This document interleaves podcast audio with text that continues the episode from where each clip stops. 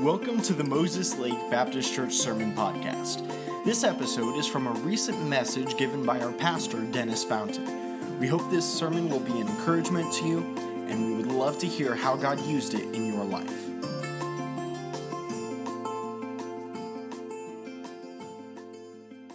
Every single child Every single child. When you were a kid, it was this way. When you became an adult, your kids did this. Every single child is great at asking one question. It's a three letter question. It's the question, why? Every kid asks it, don't they? Every kid knows to ask why. From the time they're from the time they can talk, kids learn to ask the question why. I mean, most kids that's probably one of the very first questions they ask. And we have to know that most kids aren't disrespectful when they do it. You know, most, most of our children, uh, when they're two and three and four years old, asking mommy why, daddy why, they're not trying to be disrespectful and say, I don't want to listen to you. They're just, they're trying to gain knowledge, trying to understand why. And uh, the truth is that you weren't, uh, uh you weren't meant to go through life not knowing answers. And adults know that, and kids learn that. And so, what are they learning? They're learning to ask the question, why? Hey, we got to get ready because we're going to school. Mommy, why do we go to school? Right? Hey, I've got to, I've got to go to work. Dad, wh- why do you go to work? Why are we going here? Why are we eating this? Why do we wear that? Why are we doing that? Why are we going? Why are we? Why are we uh, uh, uh, renting this? Well, you know, whatever the case is, they ask the question why. And tonight, I want to answer the question why giving.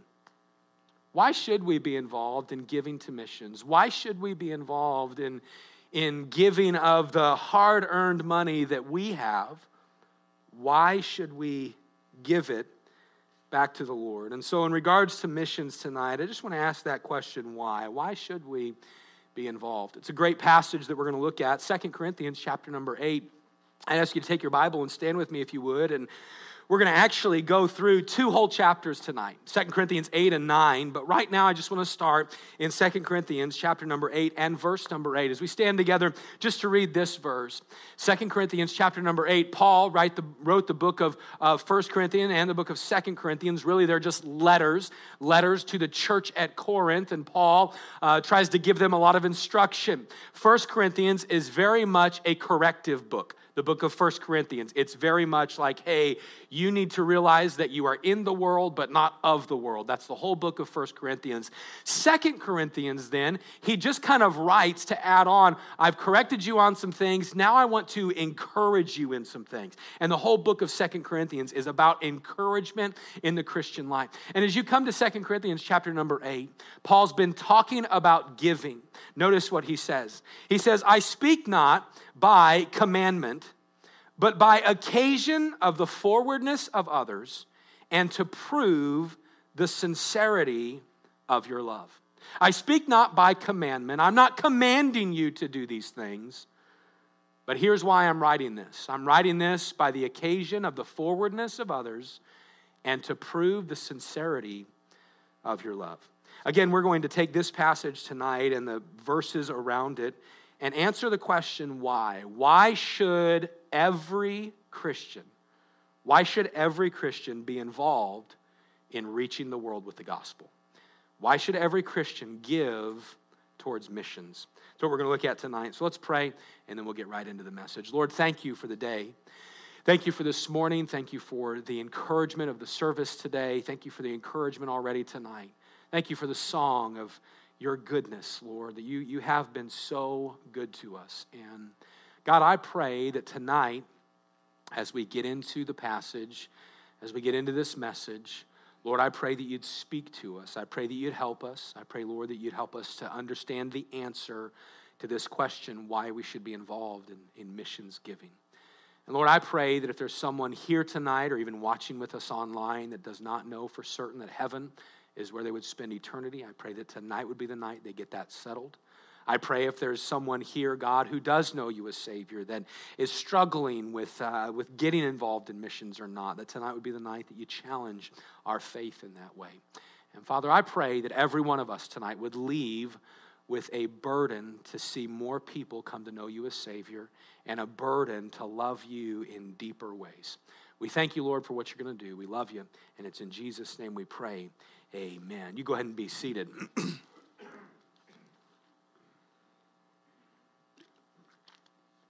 As you and I come to Second Corinthians, this of course, for those of you that maybe would be a, a regular attenders, we would know that Second Corinthians, it's a book we've preached through. I've, I've, preached this passage a number of times, really, during our missions emphasis every year. I think we come back uh, to this passage. But I want us to know kind of the, the context surrounding what takes place in Second Corinthians because what we learned a couple of weeks ago on Sunday morning two words context matters. Context matters. Understanding the context matters to the application that can be made. And so here's what's taking place. Paul, again, he's writing the book of Second Corinthians to help kind of encourage, to uh, challenge this church that he has corrected in the book of First Corinthians. He wants to draw them into a closer relationship with the Lord. And so he writes back to them to encourage them in some things. As you come to Second Corinthians chapter 8, he begins to write to them about the encouragement of giving to God, giving to God, and he encourages them to grow in their giving. Now, here's why Paul encouraged them to grow in their giving. Apparently, and I'm just going to give you all the background, apparently, at some point, the church at Corinth, as well as many other churches, had heard that the believers at Jerusalem, the church at Jerusalem, was going through a tough time. They were going through a, a struggling time. Um, many people believe it's because of the, uh, um, uh, the attacks and the persecution against Christians that have begun to arise there in Jerusalem. And of course, being under the Roman Empire, they would begin to, to persecute believers in, a, in an intense way. And so, because of that, many people were losing, losing their homes, their jobs, their their lives. A lot was taking place. And so this church at Jerusalem was having a great need, a great, really, if I could say it, a great depression within the church. And so Paul was traveling around and he was letting other people know hey, listen, there's a need at the church at Jerusalem, and I'm just going to ask you to reach down and, and to be involved in this. And this was getting around to all of the churches. Well, many of the churches that Paul had traveled to, they had got on board. They had got on board and said, All right, we want to give. We want to be involved with that need. We see that that church at Jerusalem is struggling. We want to help. And so all these churches begin to pitch in. Well, the church at Corinth, they had also heard about the need, but they had not given yet. And so Paul writes to encourage them hey, hey, you heard about this need. You wanted to be involved. So go ahead and, and get involved. Go ahead and get involved. You've seen the need, now give towards it. And so as he as he writes to them, he's writing to them to just make giving as much a part of their character or their, their Christian life as any other characteristic. As a matter of fact, if you were to go to Second Corinthians chapter 8, and verse number seven, here's what Paul writes. He says, Therefore, as you abound, as you grow in everything, hey, as you grow in these character traits, in faith, in utterance, in knowledge, in all diligence, and in your love to us. Hey, as you grow in all these things, notice what he says see that ye abound in this grace also. Well, what's he talking about? Again, talking about giving. He's saying, hey, you're going to grow in faith. Every Christian should grow in our trust in God, shouldn't we? You know what helps us grow in our trust in God? Trials do, don't they? Man, trials help us grow in our trust in God. And every one of us, we don't like trials when we're in them, but we're always appreciative of trials after them. Why? Because they grew our faith. They grew our faith. He says, hey, you're going to abound in faith. You're going to abound in utterance. Utterance, this would be uh, understanding what to speak in certain situations, how to be a good testimony for God, how to speak words for Christ and know the situations that you're supposed to speak into. And he said, Hey, you're going to grow in that. And you know what? Every single one of us, probably when we first trusted Christ as Savior, we were nervous as all get out to talk about the Lord, weren't you? Man, someone, you know, would, would begin to maybe bring up a conversation and you know I should speak, I should say something for God, but I just don't know what to say. But as your Christian faith grew, now maybe you've been saved 10 years or you've known the Lord for 18 years or 25 or 50 years. Now, talking about the Lord, man, it's almost just a second nature to you. You grew in utterance, knowledge, He says, hey, you're going to grow in knowledge. What is knowledge? It's a deeper understanding of truths of the Word of God. Every one of us have grown in knowledge. We've grown in that deeper understanding, the truths of the Word of God. He says, You're going to grow in faith and utterance and knowledge in all diligence. Man, diligence is just the pursuit of seeking God and continually coming to Him. And man, I wouldn't even need to say that for a Sunday night church crowd. Why? Because we understand the importance of the preached Word of God and, and we're diligently seeking after Him. He says, You're going to grow in all these things and you're going to grow in your love. Man, love towards others. That's something that God builds in us as we grow in Him. We grow in our love towards other people. There's people that you probably know that, you know, when you before you knew Christ, you couldn't stand them. After you know Christ, you begin to tolerate them. But then as you grow in the Lord, you begin to realize, man, I'm going to love people just like Jesus loved me. And even some of the hardest people to love, you find yourself loving. What is all of that? All of that is just simple growth in the Christian life. I want us to remember this, and we're going through it on Sunday nights when we're in the book of Philippians that until you and I take our last breath, we will never be done growing. God always wants us to grow in Him. That's what He's writing about in 2 Corinthians 8. Hey, you're just going to grow in these things. But then He says, so just like you would grow in faith, in utterance, in knowledge, in diligence, in your love of others, make sure that you're growing in giving as well. But as Paul writes about this, then he comes to verse number eight. And he says, Listen, the reason I'm writing this is not to command you to give. He's not saying, Bless God, you better give or else. He's saying, No, there's two simple reasons that you and I should give. Number one, the forwardness of others. And number two, to prove the sincerity of our love. We're going to look at those two things tonight. But before we get to that, before we get to that, I want us to see some thoughts that we've learned. Actually, we learned them back in February. I preached a message out of this passage. But I want us to see tonight that as Paul writes to them about growing in giving, he wanted them to know a few thoughts about growing in giving. Number one, Paul wanted them to know that when it comes to growing in giving, excitement is not enough. Being excited to give doesn't mean that we're growing in giving. say, Pastor, where do we see this? Take your Bible, if you would, and go to 2 Corinthians chapter 9. Chapter 9, verses 1 through 4.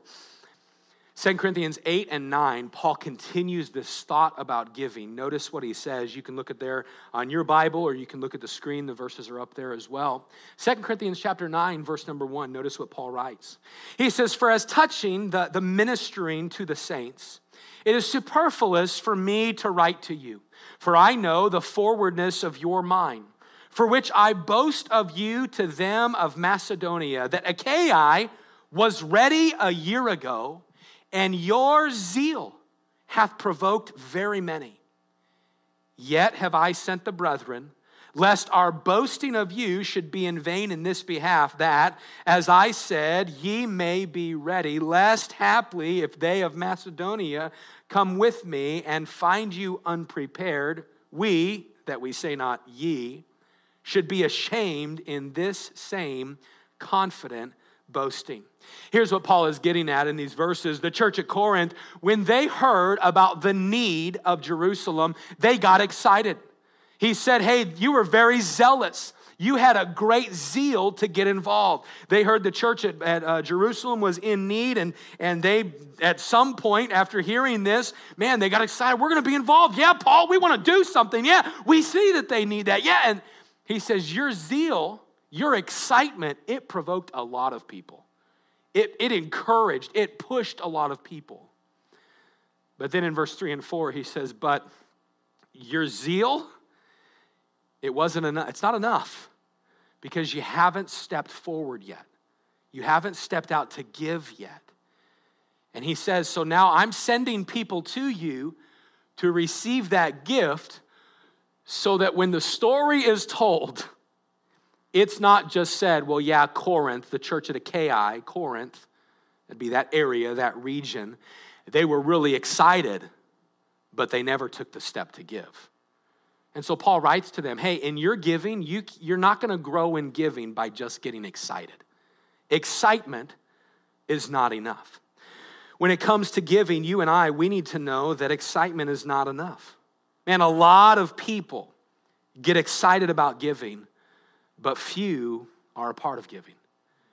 We can get excited about, I think, uh, going through this missions emphasis. Listen, Last week, if you don't get excited about our church planter to South America, if you don't get excited about Barnabas 1040, that ministry, if you don't get excited hearing about uh, Jonathan Ballou in Thailand or Kenny Keck in Papua New Guinea or Amos Moses in, in India or uh, Pastor Benjamin Park in South Korea, if we don't get excited about uh, the Lancasters traveling and serving the military, all of the missionaries that we support, the church plants over in Seattle and Bellevue, Bellevue and Wenatchee. Listen, if we don't get excited about Wenatchee and what's happening there, there's something wrong. We should get excited about it. It should be exciting for us to hear. Man, Micah, they had 35, they had 37 in church. Man, praise the Lord. They had guests today. Praise God. 10 guests last week.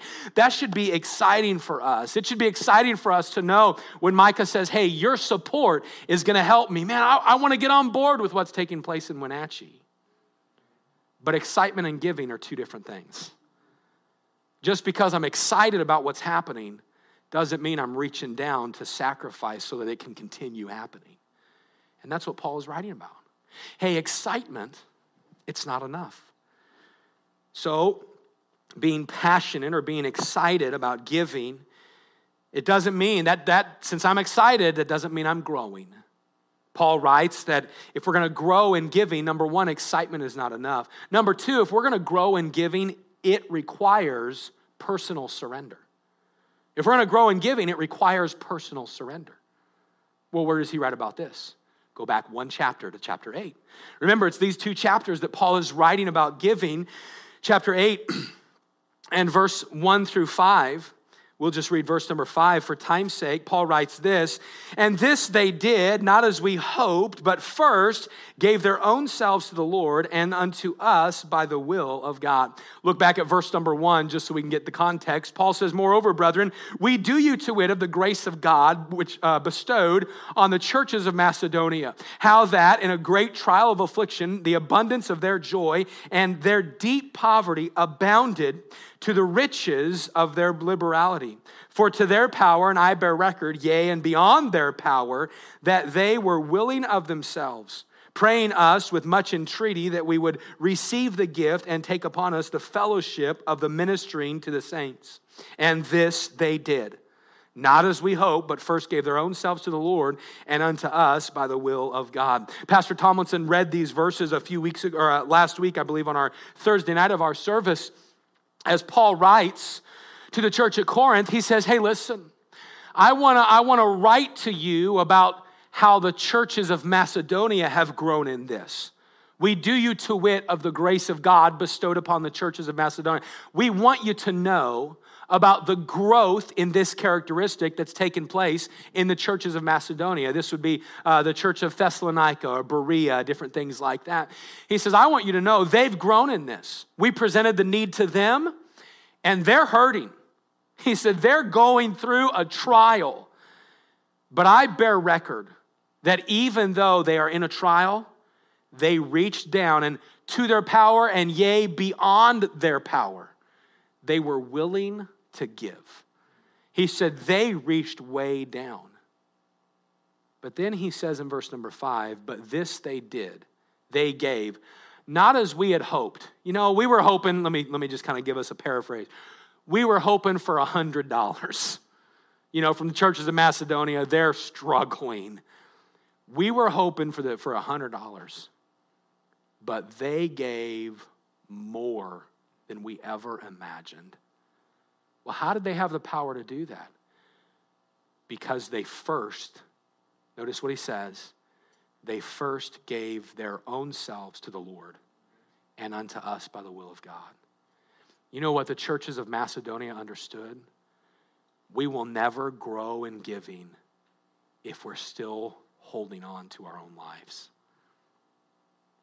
If I think that my breath is mine, if I think that my work hours are mine and my time is mine and my conversation is mine and my, my home and my car and my kids and my clothes and my food, if I begin to get this mine mentality, I will never grow in giving because giving requires personal surrender.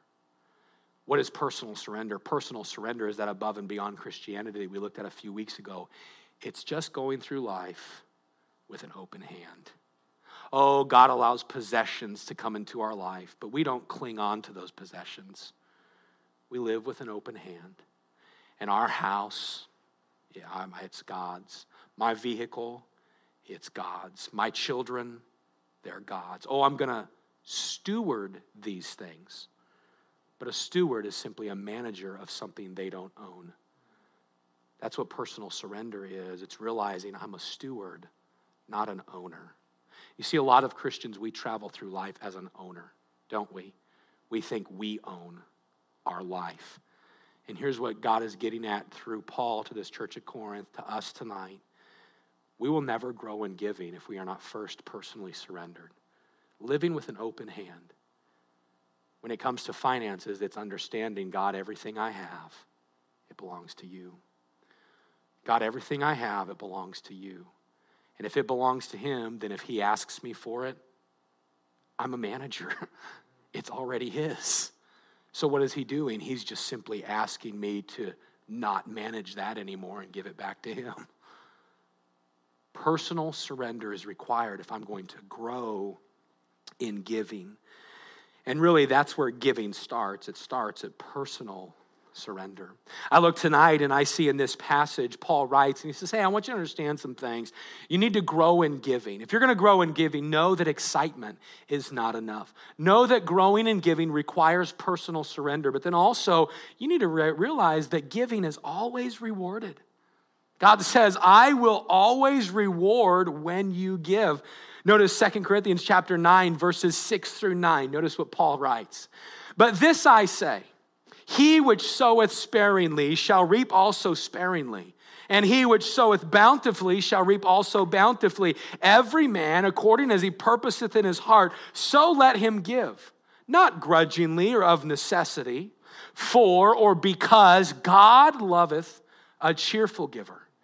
And God is able to make all grace abound toward you, that ye always, having all sufficiency in all things, may abound to every good work. As it is written, He hath dispersed abroad, and He hath given to the poor, His righteousness remaineth forever. As Paul writes this in these verses, he takes just a minute to encourage these believers that in their giving, as they give, God says, I will bless, I will reward as you give. Sow sparingly, reap sparingly, sow bountifully, reap bountifully. Those of you that might have gardens at home, you understand that if you plant one seed, one seed, one seed could really go a long way, can it? Man, one seed really can go a long way. Little Lena, she's not little anymore. Lena, my 13 year old daughter, Craig and I were talking about this. Uh, they just grow up. Kids grow up so quick. So, Lena, a few years ago, she planted, right as we moved into our, the house we remodeled and everything, she planted right in the front, she just planted a few tomato plant seeds. And she planted these seeds. And, and that first year, last year, when they came up, I mean, they probably got, what, a dozen little baby tomatoes from that? Not very many. Not very many. Just planted a few seeds. But as that one plant, and never really went through and took care of that plant, but as that one plant began to put out other seeds, this year, this year, that little one seed, because of all of the other seeds dropping into the ground through the year, that one tomato plant has turned into like five or seven or 10 tomato plants. And this year, it she, she was coming in one day with literally cupful, bowlfuls of little tomatoes. And Hannah's like, Where did you get those? And she's like, They're off my tomato plant. All the seeds spread. Man, one seed, one seed did that. But one seed, that was really sowing sparingly. One seed produced a hundred baby tomatoes. What would a whole, a whole handful of seeds produced? Man, a whole handful of seeds, if one produced a hundred, a whole handful could produce a thousand. This is the principle that Jesus is giving through Paul to the church of Corinth. As you give, God will bless. It's said this way in the book of Luke, chapter 6, I believe in verse number 36 Give, and it shall be given unto you. Good measure, pressed down, shaken together, shall men give unto you. Man, what a principle. As you grow in giving, God promises to bless. But we have to see in this passage, growing and giving means that I'm not giving grudgingly. I'm not giving grudgingly. You see that word grudgingly there? Don't give grudgingly. This means out of annoyance or out of grief or being pressured into it. That's why at our church, I think early on I, I didn't mean to, but early on, when we started the church, I'd kind of really push people. Man, if you're not getting involved with missions, then bless God, you're disobedient. And, you know, I'd preach that. And, and you know what? Some, I, I do believe that to a certain degree, that if we're not involved, we're missing out. And, and especially if God's called us to that. But I kind of try to push it, you know. And, and sometimes I felt that maybe I pushed people into a corner. And so people thought, well, I have to get involved. I've been pushed into this. What is that? That's giving grudgingly. I've been, there's been grief introduced to me. And so I'm going to give because I'm feeling the pressure. Paul says we shouldn't give because we're feeling the pressure, nor should we give of necessity. What, what does the phrase of necessity mean? You can look at that and look it up, but necessity means being guilted into it, feeling like I have to. Well, if I don't get involved, then, well, if I, oh, no, I fine, I guess I'll, uh, and we kind of have that spirit of fine, God, you ask. And Paul said, it's, the reward isn't going to come if you're giving grudgingly or giving of necessity. He says, no, if you give, though, with the right spirit, God promises to bless. So, what's the principle we're looking at tonight? The principle is simply this we should grow in giving. How do we grow in giving? Well, we need to understand excitement's not enough. It starts at personal surrender. Giving is always, it's always going to be rewarded. But notice, fourthly, giving, it blesses others. As you grow in giving, other people are going to be blessed. We see this in the Second Corinthians 8, 1 through 4, where he says, Listen, the churches of Macedonia, they gave, and it was a blessing to us it was a blessing to the churches at Corinth or to the, your church. It's a blessing to the churches at Jeru- to the church at Jerusalem. It's been a blessing everywhere we went. We have been writing or we've been telling people about the giving of the believers of Macedonia, and it has been a blessing. The truth is today that God uses our example when we give, God uses our example just to be an encouragement to other people. Man, as you and I give, when we give to missions, let's talk about that specifically. As we give to missions, do you know who it's a blessing to? It's a blessing to people that you and I will never, ever meet.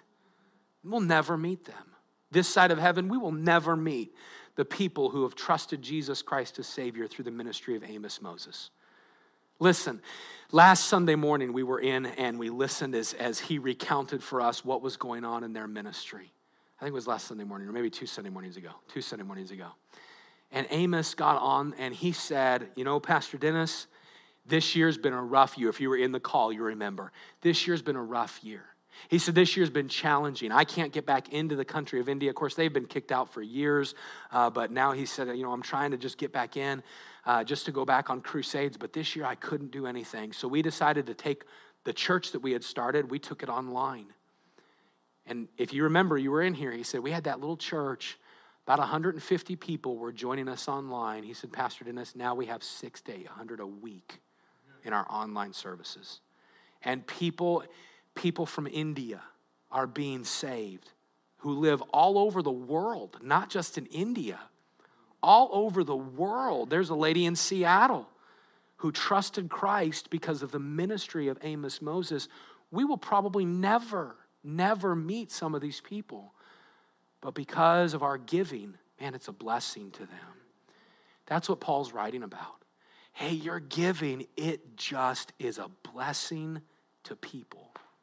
And as you grow in your giving, you need to know it blesses others. But as we grow in our giving, we need to recognize excitement's not enough. It requires personal surrender. Giving, it is always rewarded, and giving blesses other people. But I want to answer the question of why. Why should we give? Why do we give to, to the Lord and to missions giving? Notice verse number 8 in 2 Corinthians chapter 8, where Paul, where we started tonight, says, I speak not by commandment. Hey, I'm not commanding this, but by the occasion of the forwardness of others and to prove the sincerity of your love. Very quickly tonight, two reasons, two reasons to give. Number one, the forwardness of others. Now, what does that mean, the forwardness of others? The phrase forwardness of others, it means quick and earnest care of others. Basically, Paul is writing this give to help meet the needs of other people. That's what he's writing about because of the quick and earnest care of others. Hey, you see a need and you are the forwardness, you're quick to respond to it. Paul says that should be a reason that we give. I, I, I'm looking around tonight, and some of you I may not know well, but I know most of you in here, and I would truly say this about just about everybody in here. Everybody in here, with the exclusion of maybe Robert, but every, no, I'm just kidding. Everybody in here, if we were walking down the road if we're walking down the road or we're driving down the road and we look off to the side and we see a, a, mother and a, and, a, and a son just walking along the road, and that son is, is barefoot and, and without a coat, and it's snowing or pouring down rain, I don't know many people, I don't know many people that would just look and go, huh, I'll never help somebody like that. I'm thinking in here, if we, if, if anybody in here if we really saw something and we knew there's a need that I could meet, I think most of the people in here would just, would just jump at an opportunity. I remember a few years ago. It was in the month of August, and of course, I serve as a chaplain for the sheriff's office, and we were here finishing up a Sunday evening service. And right when we got done, we had a fellowship that night, and I got a phone call. We had a, we had a windstorm that came through during service. And I don't, I don't know if, man, there's probably only about six or eight people in here right now that were there or were here at the service then. But man, uh, wind, the winds had knocked out a ton of power. And we got done with our service, and we were just having a fellowship, hanging out, playing some games. My phone rings. And I answer the phone, and, I said, Hey, Dennis, this is so and so from the sheriff's office we have a situation and we need your help. I said, Yeah, what's going on? They said, You know that windstorm that blew through? Yeah. He said, the, the dunes down here just got hammered. And it was still going, the wind was still going. They said, and there are people out here that their tents have literally blown away with their stuff. And things are buried, and we just need somewhere to bring these people because they're not from Moses Lake. We need somewhere to bring them until the storm passes over. Can we bring them to the church? I said, Well, yeah, bring them over here. And people started showing up at our church. These sheriffs, these uh, deputies were bringing people to our church. I don't know how many people we had come in that night, probably 15 or 20 people. And, and our church, we were just having a cupcake fellowship or something, and people started coming in.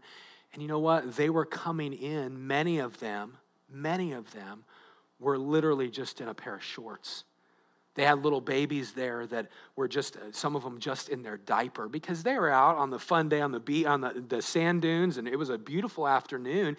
And then that windstorm just came up out of, we know how the winds can be here in Moses Lake. That windstorm just came out of nowhere. But you know what was a huge blessing to me as a pastor? And a huge blessing to many of our church family, a huge blessing to these people and to the officers, to the deputies, is that as these people were coming in, many of our church family just were like, hey, hey, do you guys need a change of clothes for the baby? Hey, do you need a shirt? Hey, do you need? And they begin to look around and realize here's some people with some needs, and they begin to jump on those needs. What was that? That was the forwardness of others. They realize there's a need and I can help it. Man, Paul says if we see a need, one of the reasons we should get involved in missions is because we see a need. We see a need. Can I tell you right now that the need that we look at, excuse me, the need that we look at in, in Scripture is the need of the lost, that people need Christ. Man, people are dying every second, and people need the Lord. I looked up some statistics, and you can read them there that the annual deaths per year 56, what's that number? Million. 56 million people die every year. You can see it on there. Uh, 4,679,452 die per month, 153,424.7 per day, 6,392.7 people per hour, 106.6 people per minute. Every second, two people.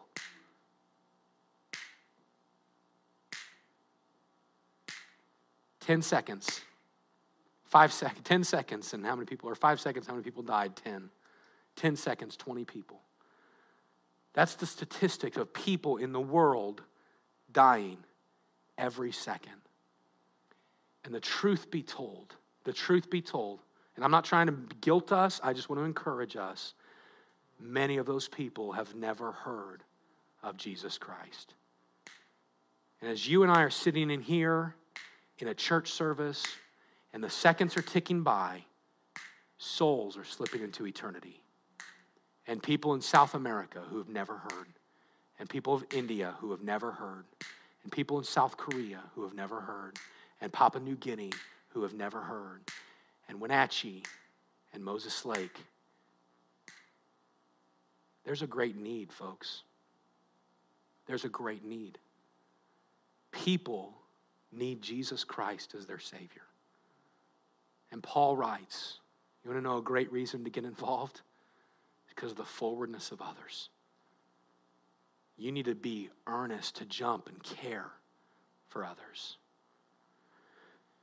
We should give because we see the need, not only the need of souls and people to be saved, but I think of many of the needs presented last week the food and clothing needed, that, that church plant in South America, and the people there, the kids there that, that don't eat common meals. They just don't get a meal. And uh, um, uh, Pastor Hector, who was here, saying they no longer ask, What'd you have for breakfast today? They ask, When's the last time you ate? And as you and I can give, we can give so that literally the physical needs of somebody are met. And then the spiritual need, because as they meet the physical need, they present Jesus Christ to these kids and to these adults. And this happens all over the world. As you and I give, we're simply meeting the needs of other people. But again, the greatest need is the lost coming to Christ. Why should we give to missions? Number one, the forwardness of others. But number two, giving it proves our love. Giving proves our love. Notice what Paul writes at the end of verse number eight. When he says, I, I write not this by commandment. I don't want to give this by, speak not by commandment, but by occasion of the forwardness of others, and to prove, to prove the sincerity of your love. Skip down to verse number 24, where Paul writes this Wherefore, show ye to them and before the churches the proof of your love and of our boasting on your behalf. The statement was made famous by Amy Carmichael. And it's this statement, it's used all over. It's used in financial things, financial classes. It's this simple statement You can give without loving, but you cannot love without giving. You can give without loving, but you cannot love without giving. Jesus said it this way in Matthew 6 21 where your treasure is, there will your heart be also. Paul points out that Jesus led by giving out of love. Look at verse number 9 of chapter 8. Verse number 9 of chapter 8. For ye know the grace of our Lord Jesus Christ, that Though, although he was rich, yet for your sakes he became, what's the word? Poor. Though he was rich, yet for your sakes he became poor, that ye through his poverty might be made rich. You know what he's highlighting? He is highlighting the simple truth that Jesus gave so that you and I could receive. Well, why did Jesus give? The most well-known verse of all time lines it out for us. John 3:16.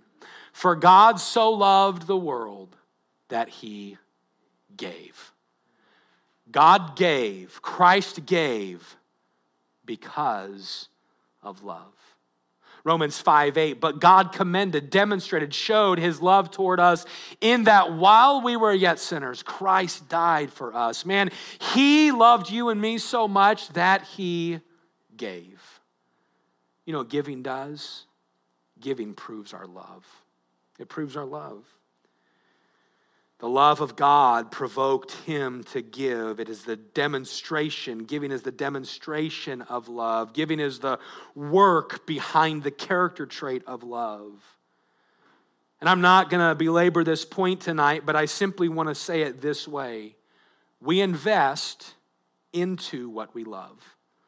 We invest into what we love. When we love the Lord, we're going to invest in what He loves. We're going to invest in the things of the Lord. When I love the Lord, I'll just be honest and be frank with us tonight. When we love the Lord, tithing isn't an issue because I recognize 100% belongs to Him. So giving Him 10% means nothing. I, I love Him. He already gave to me. I want to give that back to Him. But the same is true in faith missions. When I love, I'm going to give. I'm going to give because of the forwardness of others, but I'm going to give because of my love. When we love the Lord, we're going to love what He loves. What does Jesus love? He loves people coming to Christ.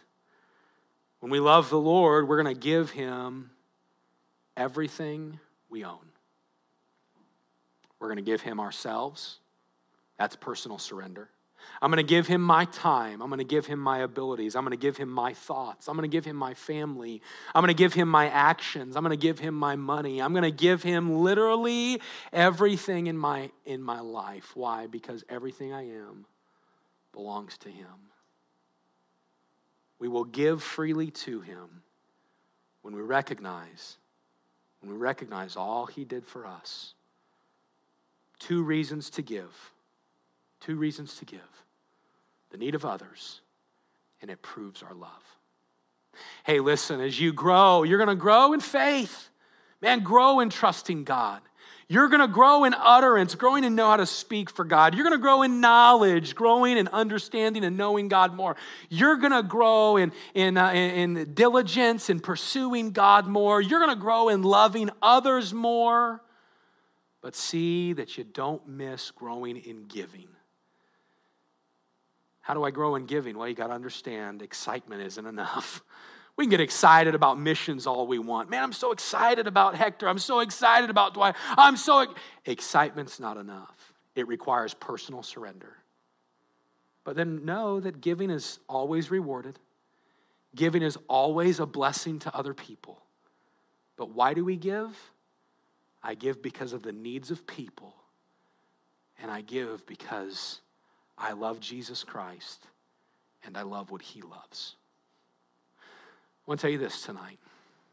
I would not ever, I would not ever want to preach a message like this to guilt somebody into giving. Do you realize that in Scripture he never says how much we give? He actually says that we should give according to what we have. He doesn't say, everybody give a $1,000. Because the truth is, not everybody can afford $1,000. He, get, he says, I want you to give just like I've given to you. If I've given you a lot, then maybe your giving might be higher than someone else. If I've given you a little, then your giving might be a little lower than somebody else. It's not about what we give, it's about the motive behind it, the why we give. Why do we give? forwardness of others, and because we love Him. I want to have every head bowed and every eye closed tonight. Every head bowed and every eye closed. Every head bowed, every eye closed tonight. As we come to a time of invitation, tonight I want to challenge you. I want to challenge you to ask God. Ask Him one more time God, what should I give? God, what should I give? Ask Him tonight, God, help me to see the need of others. Help me to give because of the needs of people. God, help me to give because I love you. And tonight, I want us to take this a little bit deeper. Let's, let's think outside of missions giving. Let's think about our time and our words this coming week, our actions. And this week, let's just ask the Lord, God, help me this week. Help me this week to be personally surrendered to you, realizing that I need to give you everything about me. Thank you for listening to this message. We hope it's been an encouragement to you. And if you'd like any further information about our church, we'd like to encourage you to visit mlbc.church.